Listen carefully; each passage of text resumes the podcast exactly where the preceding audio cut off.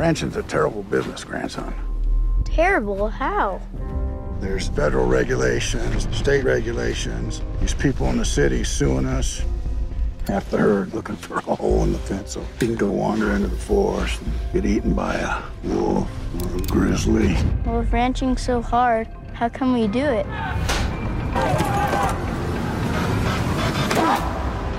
Because us one hell of a life. Jeff, Ian. I apologize for being late. Oh no, we're done. I'm I'm leaving. Let me tell you, I got an email um, canceling all of the uh, all of the press today. Oh Yeah. really? But I had misread it. It was only one outlet. Mhm. Uh, and so, you know, we, we were talking about it and it was a big misunderstanding.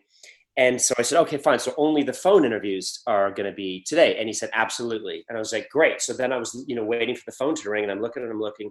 I'm like, I gotta, I gotta re, relook at this again. And of course, this one, we- you're here waiting. So uh, that was my fault. Well, no worries, man. It's okay. Everything's cool, man. You know. We only missed five minutes. Um, so here I am. I love your background. Oh well, thank you, thank you very much, man. I'm so excited to talk to you today, and uh, well, let's get started here. Um, your association with Kevin Costner it goes back to Wyatt Earp in 1994, doesn't it? yeah that was the first really you know big job. We say that you know big job they're all big that i got when i was a kid and i remember i was in the kitchen with my mom and we had you know phones with cords on it back then and the call came in and she picked up the phone and it was my agent and i could tell that i booked this job. I had no idea about the scope or what it would be like. Um, i'm not even sure i knew that kevin was in it at the time um, and then you know we go to santa fe new mexico I meet him and he's there. He's a producer on it on the movie, so he's always there, even though obviously we're not in the same scenes. Um, and he talked to me and was nice and guided me and was just, you know, he was a dude. He was the, the age that I am now is the age that he was when we did that. So uh, it would be, I think about it in, in the sense of like if I was talking to a, a new young actor right now, what would I tell them? And that's that was the dynamic. And then now here we are playing Cowboys and Indians again. And uh, your association with Taylor Sheridan, Wind River, right? I mean, what a great, what a great experience it must have been. Yeah, I read that script and I was like, you know, this man has got something here. And it's it's so perfect uh, within the, the zeitgeist of, of, of when it was made, and even still to now, with the scope being so succinct and and so personally piercing, without you know blowing a bunch of stuff up or having aliens or weirdness. It's just life that you can sit with and you go through it and it takes your soul out and then it goes dark um, so you know working on that was was was phenomenal and then that you know sort of parlayed into do you want to come and ride horses I was like, yes i do Well, I, I was going to ask, you do some sort of cowboy boot camp, or did you know how to ride, or did you have to learn how to wrangle cattle? It looks pretty intense. Um, I was fortunate. My grandfather had a livestock ranch in Wisconsin, so I would spend my summers there, uh, months at a time, from probably when I was, you know, eight or nine, and I really learned, you know, from an old sort of cussy grandfather that wasn't into coddling. You, you picked it up quickly, or you got your butt kicked, and so uh, I've been riding since then. I'm, you know, very comfortable on a horse. I, I learned how to team rope uh, with my uncle years ago in Montana, oddly. Um, and that was something that we were asked to do here. So it was just very convenient to not have to teach me some of those things that I could be relied on to do them. Um, so when, when, when Taylor writes, he knows who can do what, and then you get a little bit more leeway. Um, so I was fortunate for that. You know, every bunkhouse boy is getting some sort of storyline. You know, especially in season three. When's Ryan's turn coming? Ryan is so he he has his own part to play within like the pot stirring and the prodding and the and the finagling of other people's uh, relationships and what they're doing. So he's kind of like a, the DH, if you will. Uh, he can just come and bat every now and then for for everybody. What do we used to call it? The all time quarterback. Remember when you didn't have enough guys to play to play like five on five football? You'd had an all time quarterback.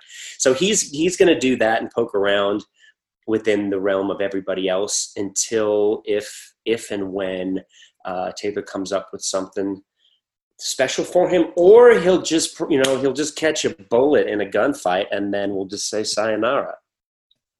Well, you can't fake what's on screen. And the Bunkhouse Boys are they close in real life because it just really comes through in the show. Yeah, we spend most of our time together.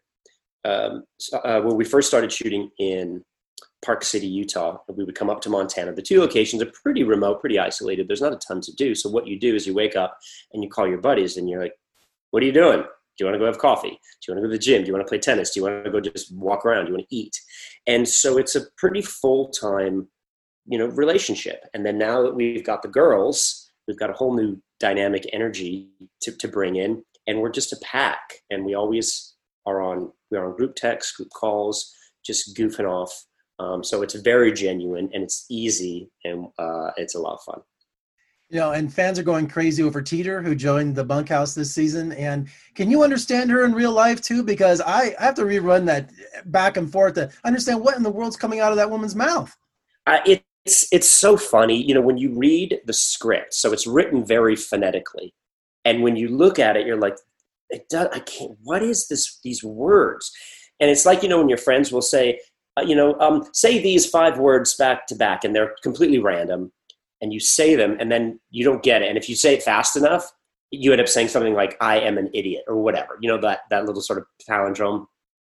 And so when you're reading the script, you're like, I don't get it, and you keep saying it, and you keep saying them, and then eventually you're like, Oh, I get what it it means. But then when you watch her say it, you have no idea. Like you'll watch her lips, and then you'll be like, what are you saying? And then she'll say it because she's the most, uh, you know, she's from, she's from LA and she has the most sort of classically perfect diction and accent. And she'll snap out of it and go, what I said was da da da da da da da. And it's, it's a completely different person. So it just speaks to her skill in doing that. And uh, fans are clamoring for a bunkhouse story. Do you have a favorite bunkhouse story from season three? Um, gosh, we spend so much time there. It's like being in a submarine, you know, in like World War II. You can't really leave. It's very cramped. You see the same people, and you're always just moving around one another. But you have to have clicks, right? Are there little clicks with the actors? Um, yeah, there's some gossip. I can't get into. I'll tell you one story. This was funny. Okay. We had. Uh, we're always playing with cards because Jeff is a like a pseudo magician and he can do things with cards that you're like, dude, where, oh my god, what happened? And then there was a dartboard one day, and you'll see this eventually because we actually got it on film. And Jeff is always throwing up cards and catching them. And I said, Jeff, go stand next to the dartboard, right? Like imagine it was this. And I was like, stand here and take a card and throw it up. And I'm going to stand back here and I'm going to throw a dart and I'm going to stick it to the dartboard. And he's like, bro, not a chance. And I'm like, no, do it. So we did it one time, flip, two flips, third one, flip, and it stuck to it. And then it took us about 200 more times to do it again. Um, and the first one was the Queen of Spades. And then after we did it, I grabbed the Queen of Hearts and I stuck that one. And I actually have both of the cards with the dart holes in them. And we're going to have the cast sign and we're going to auction them off for charity. So that's something people hopefully can look forward to later. Oh, that's um, awesome. And that's something that we just did in the bunkhouse, which is so what we would do in the show. And I wouldn't be surprised if we end up using because it's a that's a terribly dangerous thing to do is throw darts. Uh, and finally today, um, season four begins soon. You heading up to, to Montana? Going to be quarantined? I am in Montana. You I am, are. I am quarantined. I'm looking out of a beautiful valley in the Bitterroot near the uh, Skalkaho Pass. It, it's it's idyllic. It's picturesque. There's pine trees everywhere and wildlife and chickens walking around. So we're we're already doing it. And we come out of quarantine soon, and then we'll be riding horses pretty much straight away and fishing and hiking and in what we call our bubble like everyone else and uh, getting back to work hopefully soon. Well ian season three is off the hook so far and i can i can't wait for season four. Appreciate you taking the time out and when you have a chance come visit us in las vegas when you're all done. We'd love to have you.